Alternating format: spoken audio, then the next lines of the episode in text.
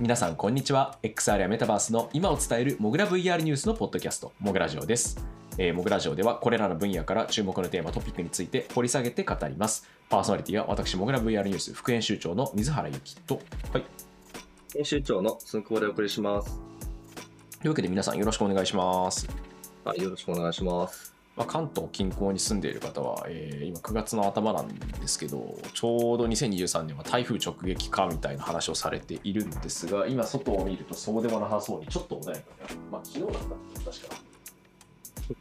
まあ雨がすごいタイミングからするとさらに懐かしいタイミングださらに懐かしい話になってるかもしれないですけど、あの皆さんご無事でいてください。という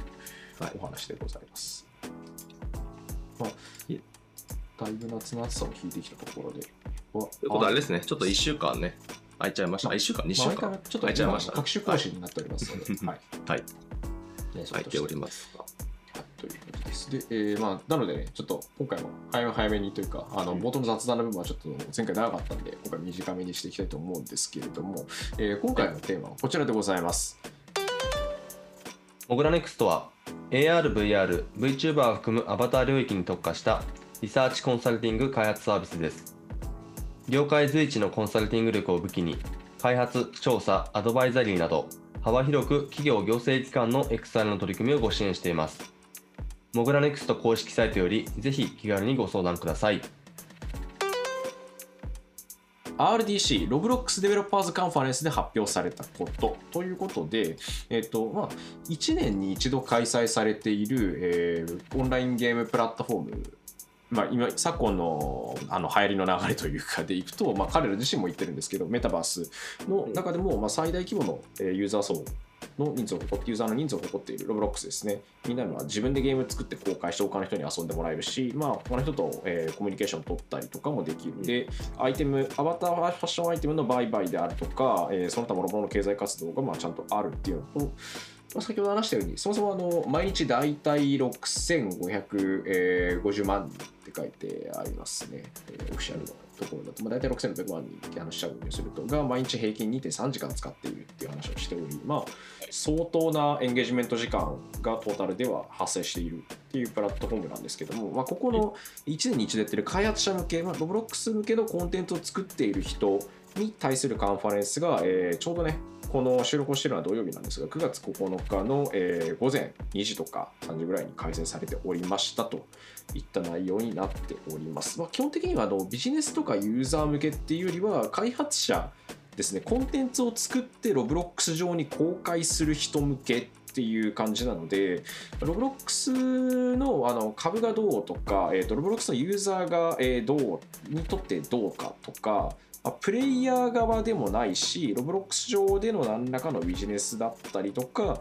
ロブロックスのそこら辺のビジネスにまつわる話っていうよりはもう完全に作る人とそこで物を売る人向けっていう感じですね。のイベントでございますと。そうですね。とまあ、ちょ僕はあの、まあ、こういう発表、海外の発表ものは、やっぱり生で見るのが一番いいので、まあ、あのげ別に現地行ったわけではないんですけれども、ライブストリーミングがあったので、夜の2時から、えっと、2時間ぐらいかな、えー基調講演ですね、えー発表がこうバンバンバンと、えーあるやつを見てまして、まあ、一応こう、公式からもいろいろ発表事項をまとめた、えブログだったりはもうすでに英語版だと出てて、日本語も出てくるのかな？わかんないですけど、まあ、あの、あったりということなんですが、まあ、ちらその2時間ぐらいで何が語られたのかだったり、まあやっぱりちょっとこう、文字ベースになるとね、あの、いろいろこう、情報が落ちていきますんで、まあ、そのあたりちょっと、あの、今回の RDC のキーノートの、まあ、こう、サマリーというか、ポイントは何だったのかみたいなのを今回お話しできるといいかなと思っています。はい。ちなみに、あの、水原さん、ロブロックスの情報をいつも書くときに、僕が直面する話なんですけど、ロブロックスの CEO の人の名前ってどう読むと思います？えーっと一応他のところで報じられていた記事だと大体2パターンあってデイビッド・バズッキって書いてあるケースと、デイビッド・はいバシュズッキって書いてあるケースの2パターンですね。そうなんです。あの、これちょっとあの、文字を見ないとわからないので、あの、気になる人は調べていただきたいんですけど、あの、最初のね、あの、デイビッドは全然わかりやすいんですけど、ちょっとあの、ファミリーネームの方がね、ちょっと発音がわからない感じの方になってまして、一応あの司会は、司会はバズッキって言ってたんで、バズッキでいいんだと思います。と BASZUKCKI なんで、バシュズッキかバスバズッキはこれはないな。バババズッキですよあの司会の人はバズッキと呼んでてあのだから自分でもちょっとなんかねファミリーのそう家族の話が出てきたんでその時にバズッキ一家みたいなこと言ってたんであのババズッキでいいのかなバシュズッキっていうことは言わなくていいのかってねちょっとなんか発音しててやっぱ変だなって思うんですけどバズッキでしたっていうごめんなさい雑談なんですが、まあ、そのあの CEO のデビッド・バズッキ以下えーまあ、幹部が出てきて話すっていう、まあ、いわゆるあのアプリとかもねやってるような開発者会議のロブロックス版ということになります。えーということでちょっと自分が見ててポイントは、えー、と全部で4つぐらい大枠あったんですけどそれにプラス1するとちょうどさっき水原さんが言ってて思いついたのが、えー、と今回の RDC の基調講演2時間の中で誰も一言もメタバース言わなかったです。言わなかったんだ、今年。言わなかった言わなかった まあなんか、言う言うメリットがないということなんでしょうね。別に開発者向けにメタバースだよっていう必要は少なくとも開発者向けに言う必要はなかったっていうことなんでしょうね。ないと思いますね、もう完全にあの、アメリカだと最初の半年ぐらいでメタバースっていうワードに対する期待感自体があのクリプトと同じぐらいガーって下がってったんでうん。いま、未だにメタバースっていうワードがプレスリリースでガンガン打たれてるのって韓国と日本ぐらいと、うん。韓国と日本と Web3 クリプト系ぐらいなんじゃないですか 正直。うん。そうあとは産業インダストリアルメタバースって言い方をしてるところがあるけど、それぐらい？マーケティング用語としてね、そのメタバースがどこまで強いのかっていう観点で、まあ、採用されるのかどうかっていうのと、また自分が思ったのは、その、まあ、ロブロックスって、あの、かなりその、まさに開発者、クリエイターの人たちをめちゃくちゃ大事にしている。そういう会社なんですよね。あのもちろんそのブランドコラボでいろんなあのワールド展開してとか、まあもちろん昨年か ?2022 年上場してますんで、まあそういったビジネスサイドの話っていうのもたくさん出てきてはいると思うんですけれども、あの非常にその会社クリエイターを大事にしているあの企業であり、プラットフォームであるというちょっといろんなところからあの僕もあの直接見る以外にも聞いたりしてまして、っていう中で考えると、ロブロックスはもうロブロックスなんですよね。だから何かの他と一緒のジャンルとして、メタバースプラットフォーム、あまたあるメタバースプラットフォームの中のロブロックスじゃなくて、ロブロックスはロブロックスなんだなっていうのが今回すごく聞いてて思ったところですね。まあだからもうオンリーワンの存在であり、類似のプラットフォームっていうのは VR にもメタバースにもゲームにも存在しないっていうもう考え方に入ってきてるのかなっていう、まあ、若干ある意味その唯我独尊というかですね、あのーまあ、トップランナーだからこそみたいなとこは感じるんですけども、なんかちょっと若干そういう雰囲気をあの感じました。なので、もう我々はロブロックスであると。その新しい何かを作っていくものであるっていう、まあ、そういうあの意気込みはすごい感じてだだからこそこのプラットフォームでみんなで一緒に作っていこうぜっていう、まあ、ある意味そのモチベートするようなあのところにもなるのかなと。あやっぱメタバースって言っちゃってるよってやっぱなると思うんであえて使ってないんだろうなって思いましたね。まあ、この手の話ってやっぱり新しいプラットフォームとか出てきた時に、あのどっちかっていうとメディアとかが説明す他の人に説明するために分かりやすく言おうとする時にこういうものですっていうやっぱり結局ワードとかあとビジネス層向けのワードになってくるんですよね。あのロブロックスのことはあのゲーム版 YouTube って返して、うん。まあ、間違ってユーザーがなんか作って投稿してそれを他の人が見るっていう意味では間違ってないんだけどそれ UGC っていう言葉がもっと昔からあってねみたいな話はにはあるんですけどまあでもはい。結局ロブロックスはロブロックスだし、今別に YouTube も説、まあ、有名知名度が上がったから説明不要だしそもそもロブロックスっていうものについて説明しなくていいんでしょうね少なくとも、まあ、あのそういう意味ではそうですデベロッパー向けのイベントなんで、はい。いらないっていう、うん。それははい、完全にということで、まあ、必結構あのある意味身内向けのイベントなのであまあの非常にあの濃密な基調講演といえど結構濃密な話が多くてそのうちの外の人たちにも関心がありそうなところがリリースとして上がってきたりブログとして発信されているのであの結構その濃い部分っていうのはあくまでもなんかその2時間に口頭で言われるだけだったりするんでちょっとそのあたりも含めてお話ししていこうかなと思います。でそういう意味ではまず1個目これが結構リリースから落ちてるなと思ったんですけど統計ですね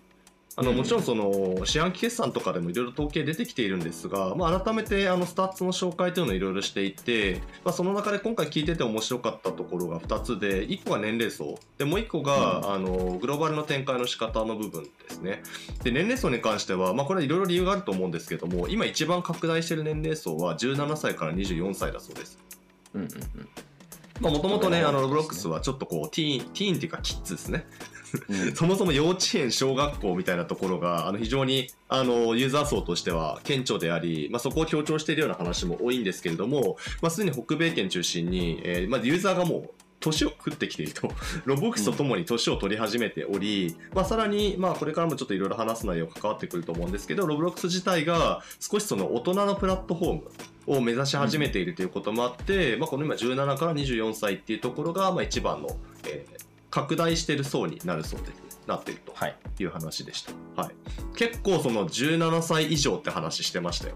だからいわゆるその大人向けのワールドとかどんどん作ってっていいんだよみたいななんかバーみたいなその酒を飲むワールドとかあえて紹介したりなんかデーティングの話とかちょっとし始めてたりとかしてて、まあ、この辺りは多分そうあの今までちょっと子供向けっていうあの印象を最近すごい転換させようとしてるんですけれどもそこをあのまあもう裏付けるあのデータなんだなというところですね。うんうん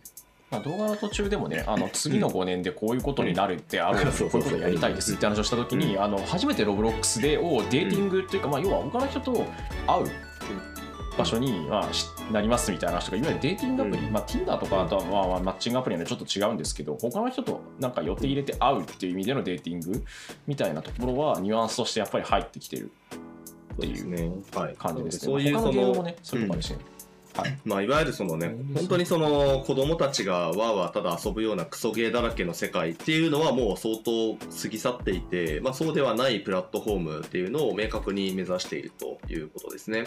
でもう一つがまあ市場動向であの、まあ、グローバルでも拡大してますよみたいな情報は僕もある程度見てたんですけど国別の話をしててでこれがやっぱそのこういうキーノートってメッセージ性強いじゃないですか。なので、うん順番ってすごい大事なんですよね。で、最初はもちろんメインの市場である北米。で、北米圏はえー DAU がだいたい、えー1400万人。なんで、6600万人いる DAU のうち、1400万しか北米はいないんですよね、まず。うんまあ、大体まあこれ20%ぐらいですよね、15%。20%ぐらいですね。で、その後話したのが、実は、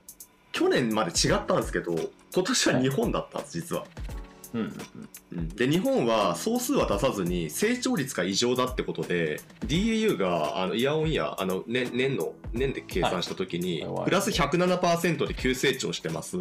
で消費時間も同じような形で成長してます。あとロバックスっていう通貨ですね、まあ、そこの購入もあの同じぐらいのあの角度で伸びてます。ってので急拡大市場としての日本っていうのが2番目の紹介でした。ただ DAU の総数を言わなかったんでまあそこはあのそういうことなんだなと思っといた方がいいですけどね、うん、多分あの、他のところだとこれ、えー、とインドとかブラジルとか具体的な数、えー、とブラジルがうん。540万人、でインドが、えー、とな今な0.78ミリオンだから78万人？全然少ないですよまだ、うん、とかですよね。で、日本がさらにそこで数字が出てないので、まあ、もっと少な、多分ここで、えっ、と、1、1ミリオンくらいあれば、多分数字が出てたんでしょうけど、まあ、全然そうではない。まあ、おそらく、そもそも人口の差があるので、特にインドとそうですね。だからまあそういう意味では成長率は著しい。っていうのとまあやっぱりあのゲームの国なので、まあ、そういう意味で日本をだ2番目にあえて出してきたのは不思議なんですでその次がブラジルだったんですね。540万人。いるブラジルで、まあ、今年成長率 DAU ベースでいくとプラス38%ですよと。いうことでもちろんあのそこも成長率としては高い風に入ってくるのであれなんですが、まあ、その日本みたいにまず急拡大しているところもありさらに人口が多い国であの一定程度あの成長が行われていてさらにインドはあの正直人口に比べたら圧倒的に少ないんですけれども、まあ、これはもう完全にポテンシャルのほのめかしかなと思っててインドで年間プラス40%の成長が始まっているっていう、まあ、あの言い方でこれからそのインドの、10億人の人口のうちの一定レベルの一定の割合の人たちが、入ってくるだろうっていうことをあのこれはもう明らかにそのユーザーのあの増加っていうところで示唆してたのかなというふうに思いますね。はいあとはどんぐらい時間を割いてるかは先ほど話したんですけど、うん。あの2023年6月期の時点でまあ2.3時間、えーとうん。平均全ユーザーの。っうん。ていう話なので6550万人、まあ、これは自分たちでも言ってましたけどもいわゆるそのコミュニケーション系のアプリケーションの中では世界で見ても多分最最大の消費時間ではないかと。まあ、そうですよ、うん。ね、1日あたり2時間触ってるってまあうん。米国におけるテレビとか映像視聴のトータルが1日3時間とか6時間とかだったはずなんで、うん。まあ、もうそういうのに迫り始めてるってことですよね。うん、YouTube とか動画を見てる、Netflix とか含めて動画を見てる時間のトータルが確かに2020年くらいだったら3時間とかそんぐらいだったはずなので、記憶が正しければ、ちょっと今資料ないですけど、まあ、そのあたりまで迫ってきてるよっていう話なのかなと思いますね。はいですね。で、まあ、統計の話です。まあ、他にもいろいろあの、クリエイターがどれぐらい稼いでるかとか、まあ、よくメタとかもやってますけどね。そうそう、あのあたりもすごい、あの、情報だらけなので、あの、まあ、決算内容で出てるところもあったと思うんですけど、まあ、ただ、多分 RDC 初出しとかもあるはずなんで、まあ、そういう統計気になる方は見ていただくと、まあ、いわゆるロブロックスの今の部分を数字で見るっていうのがビビットに分かりやすいかなと。儲けてるクリエイターが今どこまで儲けてるかとか、あの、アケペイに出してましたんで、まあ、そのあたりは見てもらうといいかなと思います。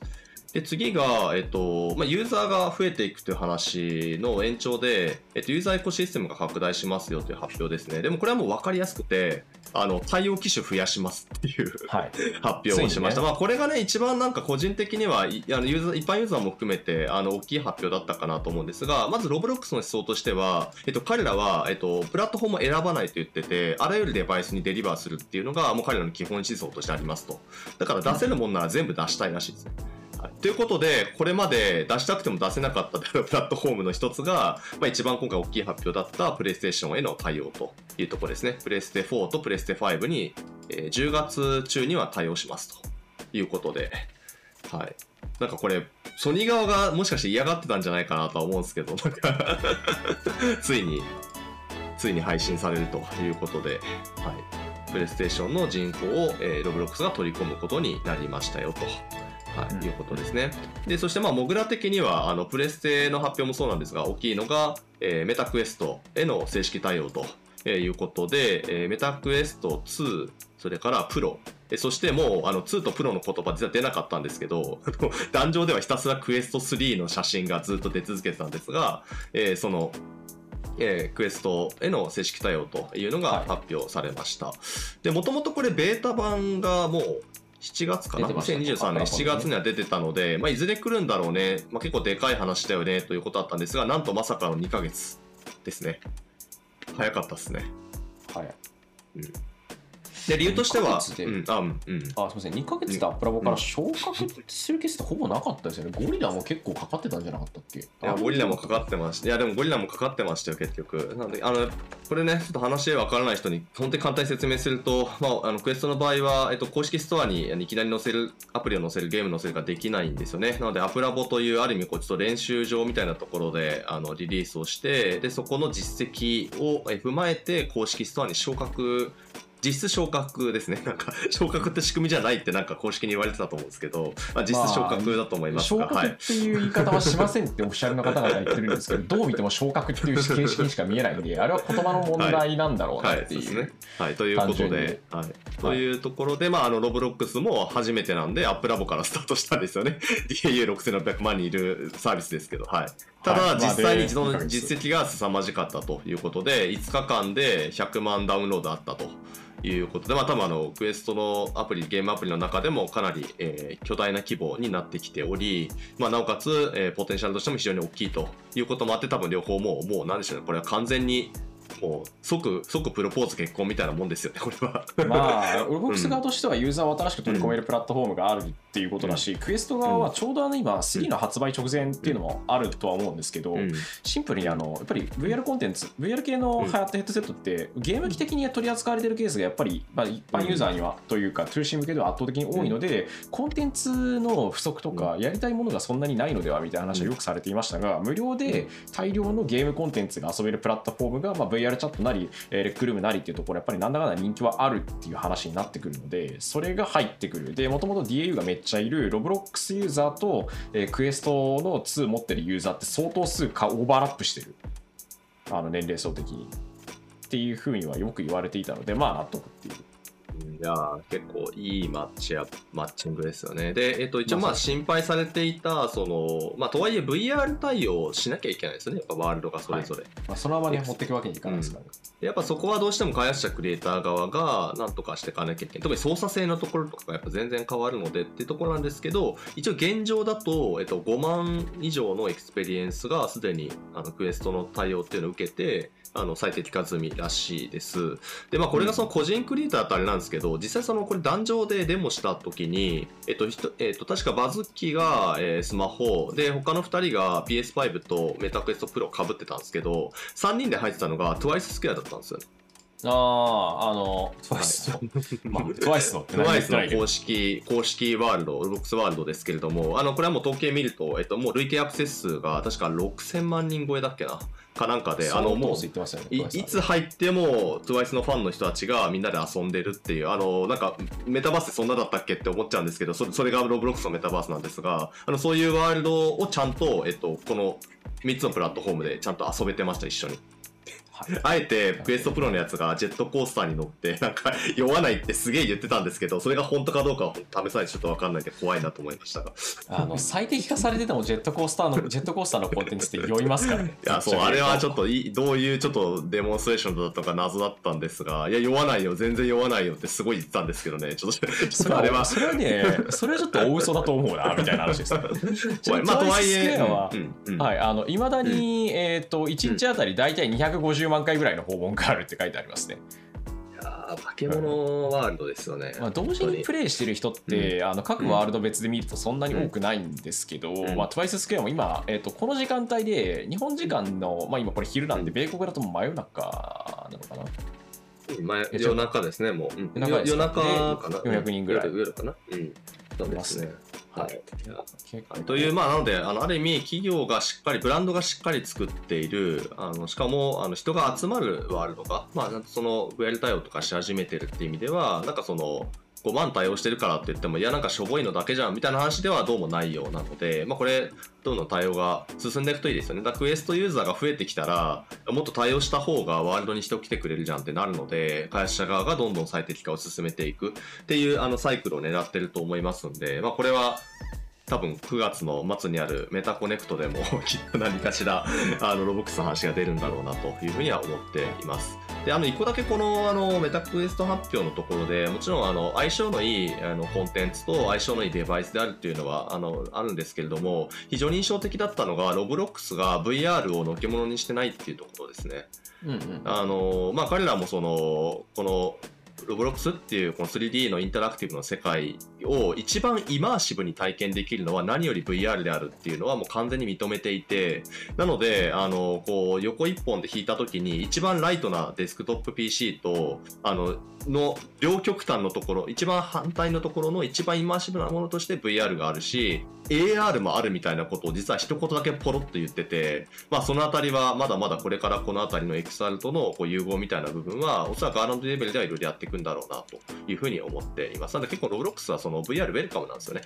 クエストがこんだけ広がってくれたから、じゃあいよいよ対応できるよっていうので多分喜んで対応したんだろうなと思いますので、うんまあこういったあの非常に巨大なあのプラットフォームでありコンテンツがあの VR に対して非常に好意的であるっていうのは非常にポジティブだなというふうにその VR ヘッドセットの普及とかを見てる側としては思って。まあ、なんだかんだ、う。ん。あのリテンションがどうとかっていう話はで、うん。どうぞって話は出てますけど、うん。なんだかんだ北米含めて2000万台うん。出てるとされてますからね、クエスト2自体も。そうなんですよね。そそれはそれで巨大ですからね。はい。ゲーム機って考えれば普通にでかい。で次がアバターコミュニケーション機能強化、えーといったところ、はい。まあ、これは正直あんまりそのなんだ聞いてて盛り上がってた話じゃないんですけれども、まあ、例えば、はい、ロブロックスコネクトっていう、まあ、いわゆるアバターロブロックスのアバターを使ったビデオ通話機能っていうのが、えー実装されますよと。最近あれなんですよね、ロブロックスはそのスマホのカメラを使って、えっと、顔のキャプチャーだったりとか、あと腕かな、腕のキャプチャーができアバターに反映されるようになってきていて、まあ、ちょっとこれまでロブロックスのアバターってすごい動きが シンプルなものしかなかったんですけれども、あとエモートしかなかったんだけど、実際のユーザーの表情とか動きっていうのが反映されるようになってきましたと。で、それを使って、ユーザー間のビデオ通話、アバタービデオ通話ができるようになったよと。いうあのそういったあのロブロックスコネクトというものが発表されています。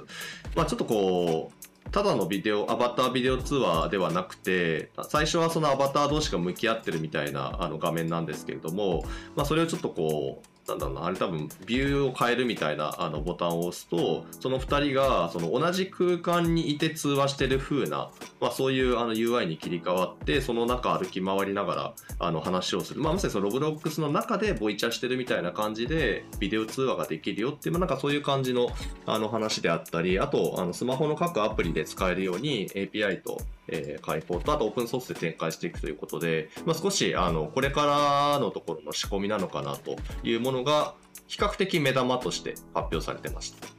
た。はい。ちょっとこれ言葉だけだとね話は分かりづらいんでかもしれないですね確かに、まあ、うん、ロブロックスの公式の画像とか動画とか見てると、うん、あのボタンポチッと、うん、あの押してというかロブロックスで、要はあの LINE で通話がかかってくるみたいな感じでロブロックスで通話がかかってきてそれに出るとあの自分の使ってるアバターで、えー、カメラを通してフェイシャルキャプチャーをしてアバターの表情が、まあ、ちゃんと動く状態で会話できますみたいな機能。で、まあ、だからこれあのなんだろうな、まあ、要はビデオ通話をアバターでやるというか、見文字とかあの辺とかに近いですよ。そうですよね。あの iPhone で FaceTime とかでね、できますよとかっていう話と、うん、まあ基本的には同じ、あの Zoom にもね、アバター通話みたいなのが最近入ってますし、まあっていうのの、まあ少し下心があるのかなというあのもので、ちょっとそれは後でちょっと最後深読みしようかなと思うんですけれども、そういったものが発表されたり、あとは、えっ、ー、と、これ結構、なんだろうな、あの、意外というか、あ、そうな、やっぱそうなるのかと思ったんですけど、アバターをやっぱり、あの、どのユーザーでも作れるようにするべきという思想があるみたいで、Anyone can create、うん、誰でも作れると。ってなると、あの、いわゆる 3D モデリングしなくてもいいように、アバターを自動生成していく。あの AI とあの言葉で会話することによって、アバターを作ってくれるっていう機能を、えっと、今後6ヶ月以内に入れますという話と、うん、それからその時の、えっと、アバター表現の行き先として、えっと、ついにフォトリアルアバターまでいけるようにしますと。いうのを発表してました。はい。あの、ロボックスってね、いわゆるあの、レゴみたいなあの、肩幅のすごい ブロック組み合わせたアバターみたいなのがデフォなんですけど、ついにフォトリアルにまで到達するらしいです。あの、写真をアップロードしたら、あの、自動生成してくれるらしいです。ちょっと前にね、あの、あのタイプじゃないアバターっていうか、もっと、もうちょっとあの、なんだろう、顔のディテールがあるアバターっていうのは、まあ、だいぶ前からあったりとか使えたりはするんですけど、うん、それよりさらにさ一歩一歩先に行くみたいな感じですね。そうですね。まあ、あの、フォトリアルとは言っても、やっぱロブロックス内のフォトリアルなので、まあ、いわゆるその、NVIDIA が出してくるようなフォトリアルと比べると、はい、あの、全然、あの、はい、とか、あと、アップルの出してた、あの、ビジョンプロの、あの、アバター機能とかとはちょっと違うってことですよね。まあ、だいぶデフォルメはされてますが、ただ、本人だとはやっぱりわかるっていう感じの、あの、よりそのリアルに寄せた、あの、そういう、あの、アバターが、その自動生成の中で作れるようになっていくよと。だもうこれはその取引とかじゃないんでしょうね。こうあのこれを売るとかってよりは自分が使いたいアバターを作れるようになっていくみたいなあの発想かなまあ、フォトリアル中やフォトから、えーと、ロブロックスの、うん、まあ、他の多分ゼペットとかだったり、えーと、うん、メタのホライゾンワークルームスだったりとかで使われてるようなレベル感ぐらいのアバターはフォト写真から自動生成できるようになるよっていうことでいいのかな？うんそうでなんかレザーレザージャケット着せてって言ったらちゃんとレザージャケットがその ジェンスファンが喜ぶっていうね。そのマーケットプレイスからとかなんかあとあのおそらくですね多分あの どっかでザッカーバーグが自分のアバター見せた時に着せてたなんか宇宙服かなんかってあるんですかねちょっと僕の記憶に、はいはい、なんか実はこのデイビッド・バズキが最初にこのアバター機能を説明した時に出したのは宇宙服を着てる自分のフォトリアルアバターでした完全にいじりにかかってるってい。うなるほどねまあでも確かにそので検索機能として、あの考えるというかアバターの自動生成とかをの、えー、と自動生成のレイヤーをなんて言ったらいいのかな、今俺が着てる服を探してきてあの、マーケットプレイスから探してきてくれっていう話になると、結構、あの検索クエリを作る能力がもともとのあのテキストだけだと要求されるんだけど、画像ベースで検索すればいいよねっていうのは Google レンズとかと発想が一緒で面白いです、ね、しかも最近ねブランドはそのロブロックスの中でリアルな服と連動させたようなロブロックスアイテム出してるんでみたいな。いや怖いですね。どっから仕組んでたんでしょうね、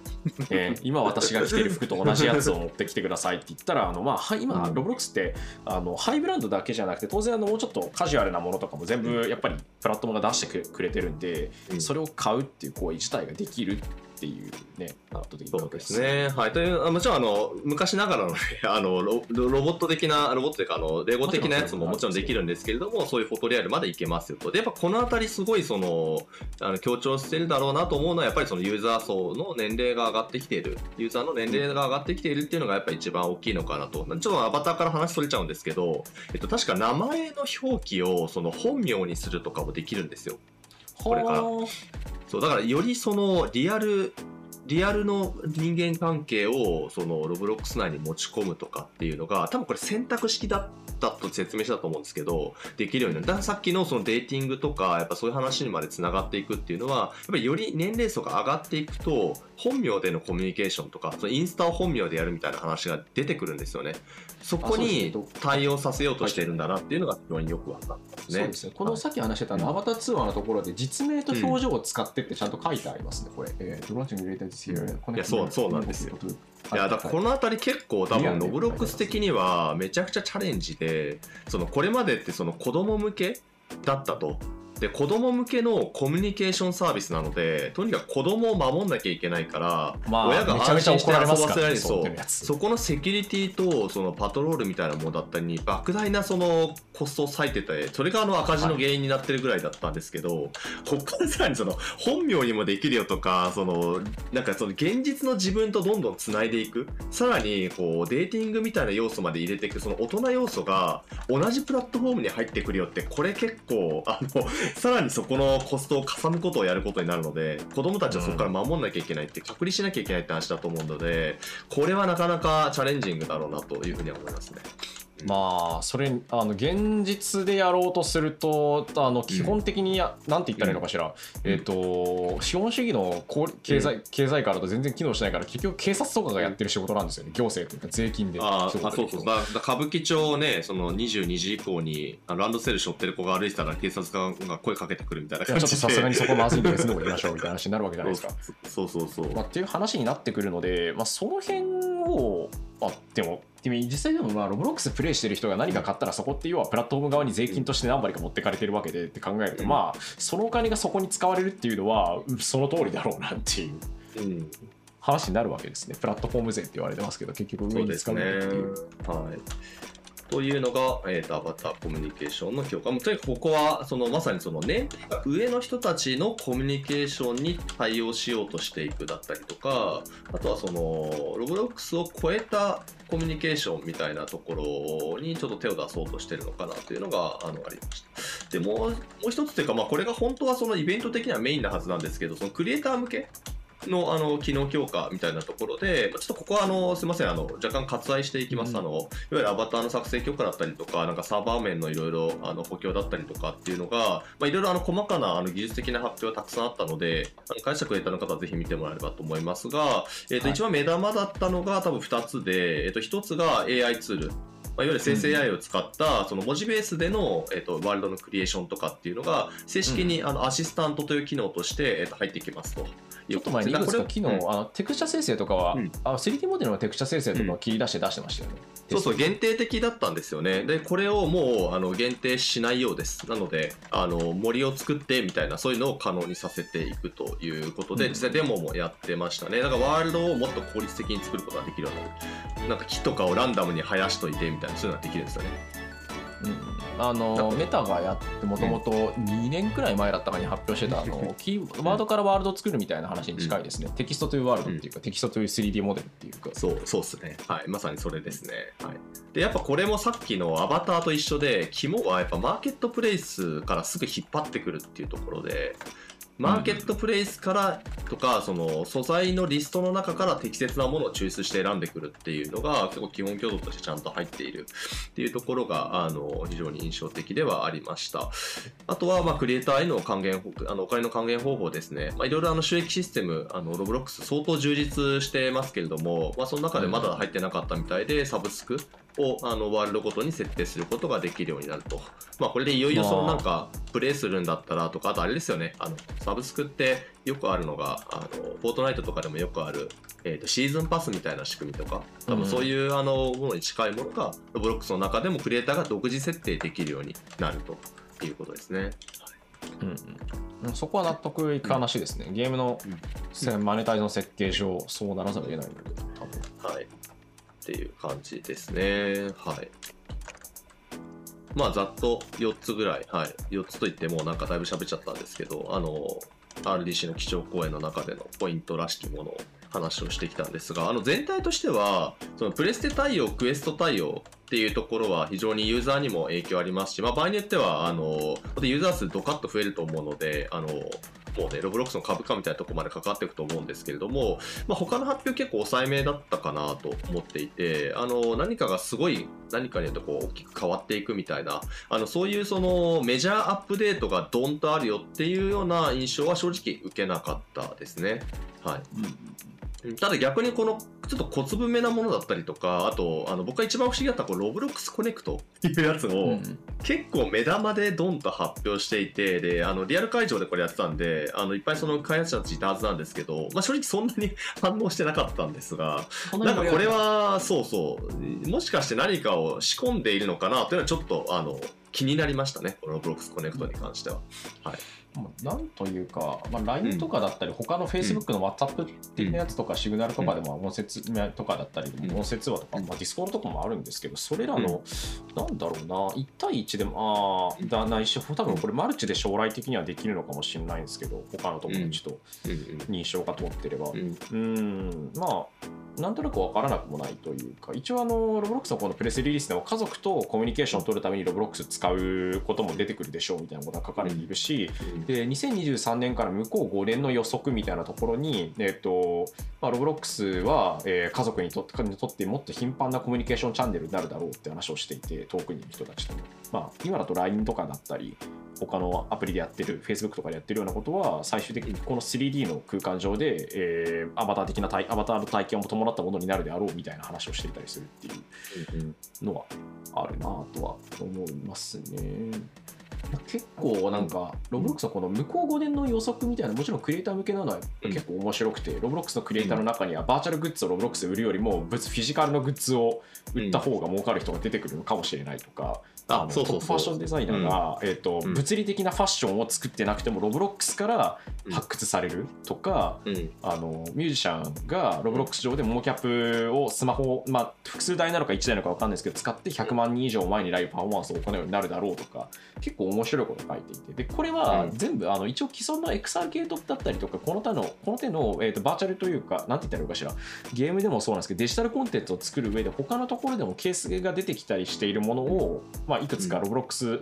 上でもできるようにするっていうのは宣言のようにも見えるし実際そうなるうん。ことに関しては割となんか現実性が、味があるというか、うん。5年だったら多分起こりうるかもしれないって話してるんですよ。もというか思いますね、これはさっきのデーティングもそうだしロブロックスのあそうなんですよねとかも。そそうなんですよね。あの、これ、あの、確かにあの、今回、えーまあ、開発者向けの発表とか、そういうその、まあ、若干パッと見よくわかんない発表も多かったりしたんですけれども、このさ確かに気象会の最後にやっている、あの、今後5年の発予言っていうですね、あの、これなんか5年前もやったらしくて、2018年に出したものを毎年答え合わせしてたんですよ、彼。バズキさんが。で、あの、もうあの5年経ったからってことで、じゃあ次の5年に行こうって言って、10個出してきたんですよね。あのこの10個はあの非常にその分かりやすい話で、その、プラットフォームがどうこうっていうよりは、あの、結果として何が起きてるかどうかみたいな話ばっかりなんですよね。その、フォーチュン500のあの企業が採用活動にロブロックス使使いまくってるだろうとか、うんあのそういうもうなんか、あの、まあ、自分たちはこうしていくっていう決意でもあるんですけれども、あの予言、世の中の動きとしてこうなるよねっていう、ある意味ビジョンを掲げているので、あの、ここは非常に分かりやすいですし、まあ、一個一個の項目が結構面白いですよね。この切り口なので言ってくるのかみたいな。教教室でその教材としてロブロックスが使われるようになってるとか、教育の話してたり。2018年に発表して5年後に答え合わせして、えー、と外れたものの中にはテスラが採用とか広報活動にロブロックスを使うっていうのがあってちょっと面白かった。それはだフォーチュン500に変わったんです。さすがにその、そうイーロン・マスクを相手にするのはなかなか辛かったってことですね。うんそう、ここ結構言いたい放題なことなんです。はい。結構ね、あの面白いこと、うん。今回、今年のなんかこう、これ僕一応あの、まああくまで英語直で読んでるわけじゃなくて、DeepL とかの翻訳通して読んでるんですけど、まあなんか、うん。起こり得るだろうなというか、ありえなく、うん。今の自分の肌感からすると分からなくはないというか、起こり得るというか、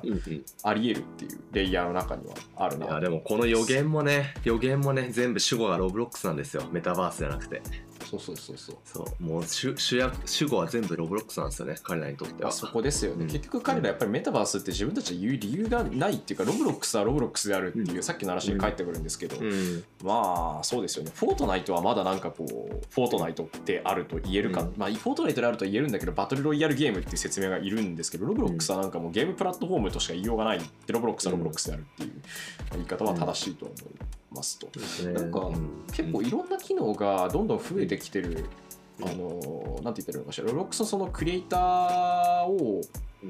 実際、まあ、さっきのあのビデオ通話とかもそうなんですけどなんか僕この話聞いてると結構スーパーアプリっぽくなっていくのかなっていうのはちょっと思っていてユーザーニーズベースでなんかやりたいこと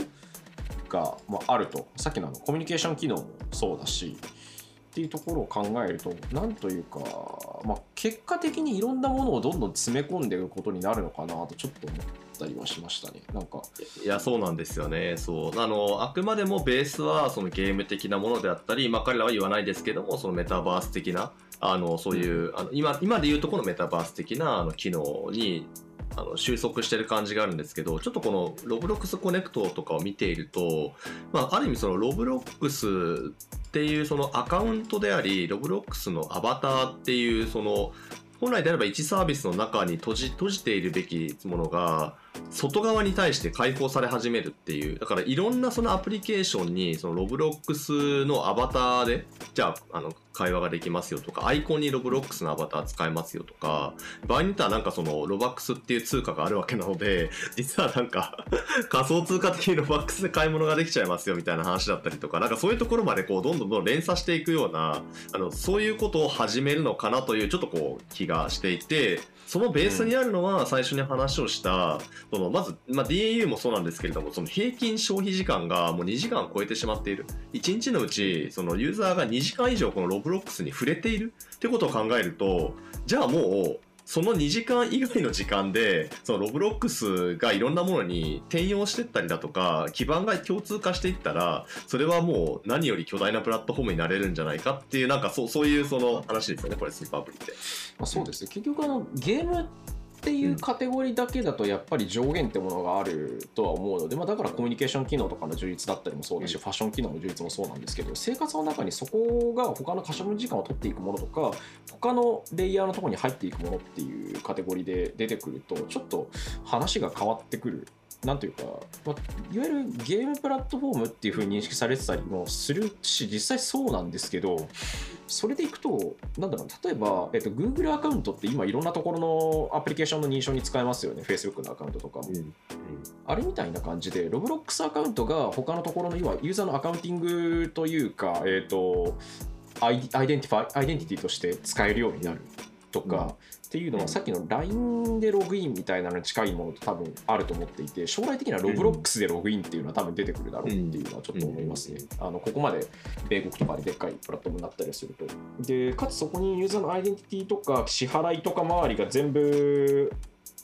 入ってきちゃうっていう。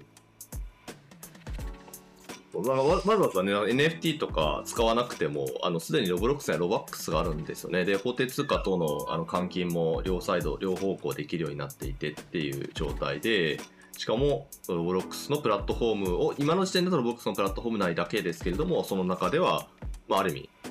稼ぐことができるようになっていていろんな価値交換が行われてっていうそのこの経済圏が外側にも広がってくる。システムだけではなく経済圏自体も広がってくる。みたいなことを考えていくといやなんかこの一応そのロブロックスって 3DCG のインタラクティブなプラットフォームじゃないですか。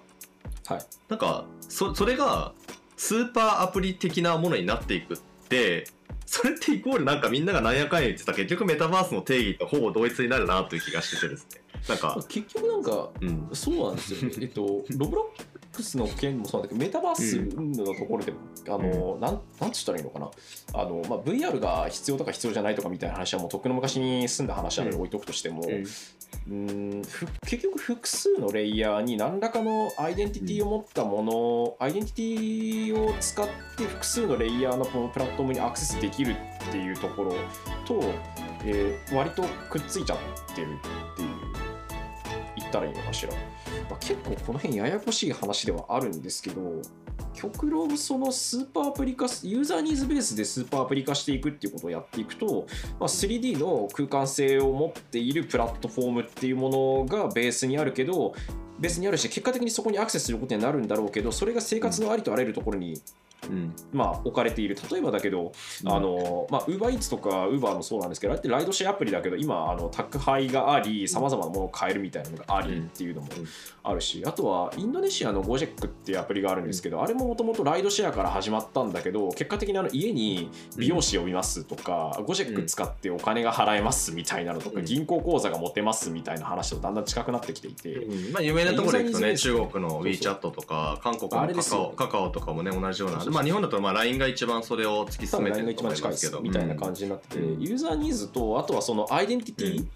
ていうところをベースにして考えるとロブロックスが結果的にそのゲームとかいわゆる 3D のコンテンツっていうレイヤーは基盤にあるんだけどその上でメッセージング、まあ、さっき話したデーティングもそうだし、えーとまあ、API 使った通話機能もそうだしみたいなことを考えていくといや本当になんか結果的にユーザーニーズに沿ってめちゃめちゃ大量の機能が入っているっていうことにはなるなっちゃなってっちゃう？ななってっちゃうだからここがそのなんかあのいわゆるそのねイーロン・マスクが X あツイッターを買収して X に変えてでそのやりたいことはツイッターのスーパーアプリ化なんだってもう旗を掲げてしまったものと比べるとなんかロブロックスってそれをなんか別に意識してるのかなってちょっとまだ疑問が残るもしくは意識をしてる人はいるのかもしれないけど、まあ、なんかそれを大々的に掲げてそこに向かっていくっていうよりはまだその必要なものを足していくとかそのユーザーの年齢層が上がっていくものにたにこう忠実に向き合っていってるっていう印象の方がまだ強いですね。そうですねスーパーアプリを、になスーパーアプリになることを目指しているっていうよりは結果的にスーパーアプリになると思っているのではっていうくらいだって言ったらいいんですかね。そのなんていうか、えー、とスーパーアプリに目指して邁進していくっていうよりは今やれることをやって足してユーザーニーズを吸い上げていくと結果的にスーパーアプリ化するんじゃないのっていうくらいのニュアンスですね、これは。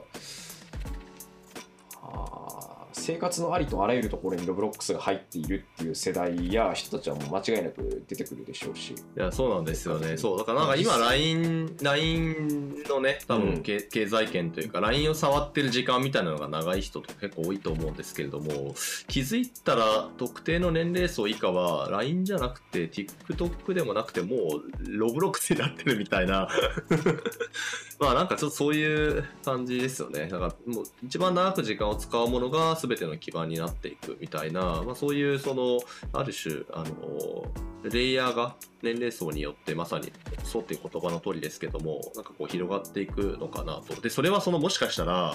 例えば30代40代の人たちからするとそもそも理解できないプラットフォームであり理解できない挙動にすらなっていくっていうのはまあちょっとあの常にいつもロブロックスの話する時思うんですけどもねあのここに止めとかなきゃいけないかなと。なんかその理解できないっていう人多いんですよね大人の人で。ロブロックスのことが、うん。なんでこんなにいるのかみたいな。なんでみんなやってるんだろうみたいな。もう世代が違うから理解できないですよね。ちょっと放棄してしまうような方もいると思うんですけれども。まあもしあのこのこの領域、まあ、彼らはメタバース言ってないですが、まあ、メタバースの筆頭であるこのロブロックスの動向っていうのは、これは確実にちょっとあの追っておかないといけないですし、そもそも何が起きてるのかっていうのをしっかり読むようにしておくのは、まあ、かなりこれから重要なんじゃないかなというふうに思いましたね。今の話でいくとやっぱりあの LINE って爆発的に普及した時期っていうのがやっぱりまああるしでそれを使う世代がいるからというか若い頃に使ってたそのプラットフォームとか自分たちがいけてると思ってたプラットフォームをずっと使い続けるってあるじゃないですかそれこそ、多分ロブロックスももうそういうカテゴリーに入ってるんだと思うんですよね。ツイッターもとかもまあそうだし、Facebook はじゃあおじさん、おばさんしかいないみたいな話をよくされるけど、結局それってその層にとっては一番使えるとかいけてると思っていたアプリであるし、Twitter もだんだんそうなってきてる層はあるし、とか、まあ、そもそも層によって分断されてるとかっていう話はあるんですけど、結局、なんだろうな、なんでそうなるのかよくわからないっていうのは、世界観が違うって前提として持っているっていう話なので、うんそこに関しては今まで何度も歴史上繰り返されてきてる話なんで何ともって感じてしますね、うんゲームをな何ゲームをプレイしてる人を見て何が楽しいのかよくわからないって言って言うみたいなのって僕らが子供の頃ってめっちゃあったんで、うん、そうなんですよね。そんなのよりテレビ。ビの方が面白いじゃんみたいなね、うん。まあ、繰り返しではありますが、ある意味その新しいものとして今、ロブロックスというものが急浮上しており、で、まあ別にね、ロブロックスだけではないと思うので、そういう意味では。歴史を見ているとね、それがまあ地域によってとかね、そう、あのどういうあの住み分けになっていくのかわからないですけれども、そういうまさにその 3D のあの、まあ、コミュニケーション、インタラクティブなコミュニケーションプラットフォームみたいなものは、まあ、ザッカーバーグ言ってることも結局そこなので、まあ、いろんな形で、えー、多分これからさらに群雄割拠になっていくんだろうなという感じですね。まあ、あのバズとしてのメタバースはもう当然終わっているので、その時に名乗りを上げているというよりは、よりその時間をかけてじっくりとユーザーを囲い込み、しかも既存のユーザーを、ユーザーのベースを活かしながら展開をしていくっていうのが、多分これからどんどん出てくると思いますんで、いやーなんでちょっとこう RDC 控えめだったかなと思ったんですけど、逆に か語れる話は多かったですね。結構考えられるところはありますよね、うん真面目にやろうとすると多分あと2時間ぐらい喋っちゃうんで、今日この辺にしたいと思はいい、ますその辺にしましょうか。はい。はい、えー、とでは事前というわけで、えー、と今週のねモグラジオの、えーとまあ、ロブロックスデベロッパーズカンファレンスで発表されたことという内容は一旦ここまでとなります。皆さんありがとうございますと。では、はい。えーすいません。瀬古さんいつもよってですね、えー、XR 会議 XR 会議でございますのお話をよろしくお願いいたします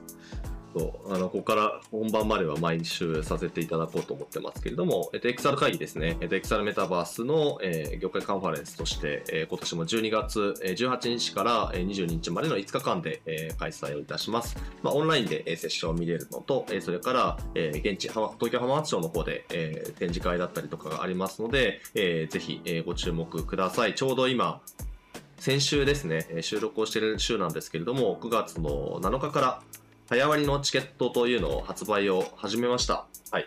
で、ここからの情報更新をどんどん始めていきますんで、あの、もうね、あの、もう、モグラが XR 会だったら買うよって方はもうぜひ、あの、数量限定なんで買っていただくといいかなと思いますが、あの、情報も出てくるので、えー様子見ながら、えーあこんな感じになっていくんだっていうのをぜひあの追っていっていただければと思いますしこのモグラジオの中でも結構つどつど、えーアナウンスをしていこうかなと思っております。まだあのスポンサーさんとかね、出店者さんとかあと今年あのオフィシャルパートナーっていうあの枠が新設されてましてあの結構いろんな業界団体とかコミュニティと一緒にやっていくんです。けど、結構その数が尋常じゃないのであのこれからの情報公開にもご期待ください。皆さんでいろんなえー展示とかえーセッションとかもしくは特別企画みたいなところをやっていきたいと思っています。ということで XR 会議の早割りとあとあのスペシャルな超スペシャルな VIP チケットっていうのも今回作ったんですけど、はい、販売中ですので、えーぜひ、はい。えー気になる方は、えー公式サイトチェックしてみてくださいはい、VIP チケットはね、あのネットワーキングパーティーとかいろいろノベルティとかついてますので、えーよろしくお願いいたしますという感じでございます。はい。というわけで、えー今回のモグラジオ第127回ですね、一旦ここまでとなります。えー皆さん、今回もご視聴いただきありがとうございました。えーパーソナリティは私、モグラ VR ニュース副編集長の水原由紀と、はい。編集長のすんくぼでお送りしましたというわけで皆さんありがとうございました。SNS はモグラジオ、シャハッシュタグ、えーシャープモグラジオで、えーラジオカタカナでモグひらがなですね。で、えー投稿していただけると励みになります。感想、ご意見等々お待ちしております。では、えー改めましてありがとうございました。またね。また来週、来週か？また次回。それはまたわからないから。はい、また次回で、また次回で。また次回ということで。はい。